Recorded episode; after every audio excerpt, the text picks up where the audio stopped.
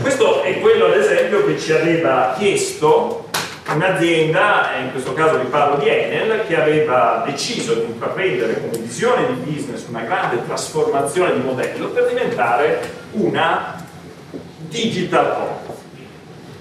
Passare dall'essere un'azienda che vende energia a un'azienda digitale.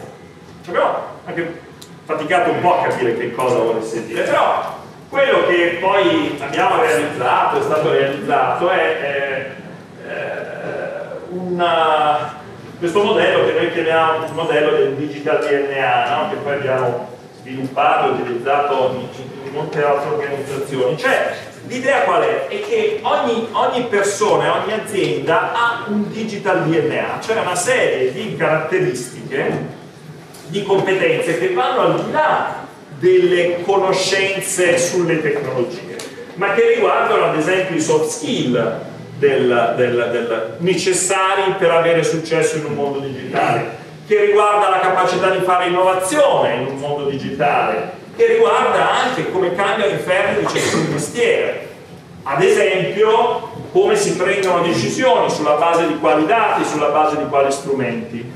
Allora, se uno riesce con il management a lavorare sul comprendere rispetto alla visione del business quali sono le caratteristiche, i geni necessari e poi riesce a mappare quello che è il genoma dell'organizzazione. No? Quindi mappare quella che oggi sono, sono le attitudini, le capacità delle persone che hai per ingaggiarle in un percorso di eh, sviluppo, di empowerment, beh, riesci effettivamente a porre le basi per una strategia vincente. Questo è quello che Enel con noi ha fatto a livello globale, quindi 60.000 persone, 22 paesi, 8 lingue, ognuno dall'amministratore delegato fino all'ultimo eh, manutentore della centrale a carbone in Russia, eh, è stato si è mappato, non è stato mappato, si è mappato sulla base di questo modello per scoprire i propri talenti e per avere dire, una serie di indicazioni su come fare a svilupparli ulteriormente. Mappa dei talenti progettata in funzione della strategia aziendale. Secondo elemento, bisogna cambiare i processi di eh, gestione del capitale umano eh, perché certo in un momento così importante i processi eh, tradizionali spesso sono inadeguati. Nuovi, i, le nuove tecnologie possono dare da questo punto di vista un uh, contributo fondamentale. E d'altra parte chi si occupa di gestione delle risorse umane deve cambiare anche logica, deve cambiare competenze.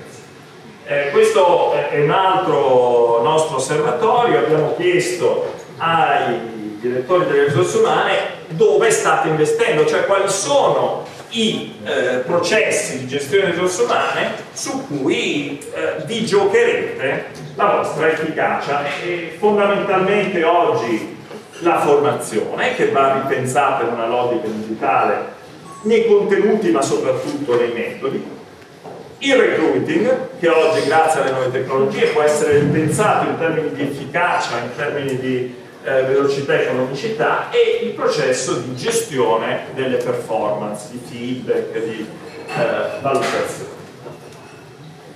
Dietro vedete tutti. Employer branding, come vi dicevo, eh, le aziende cambiano, devono attrarre, devono attrarre talenti, proprio perché i talenti fondamentali sono in realtà quando le persone dicono ma tanto c'è disoccupazione quindi basta aprire la sala cinesca e le persone vengono, è una grande stupidaggine bisogna essere in grado in modo autentico di definire una value proposition per i propri collaboratori così come lo si farebbe per i propri clienti. E raccontarla, comunicarla, renderla autentica per chi è fuori e per chi è dentro eh, vi faccio un esempio, questo è quello che uh,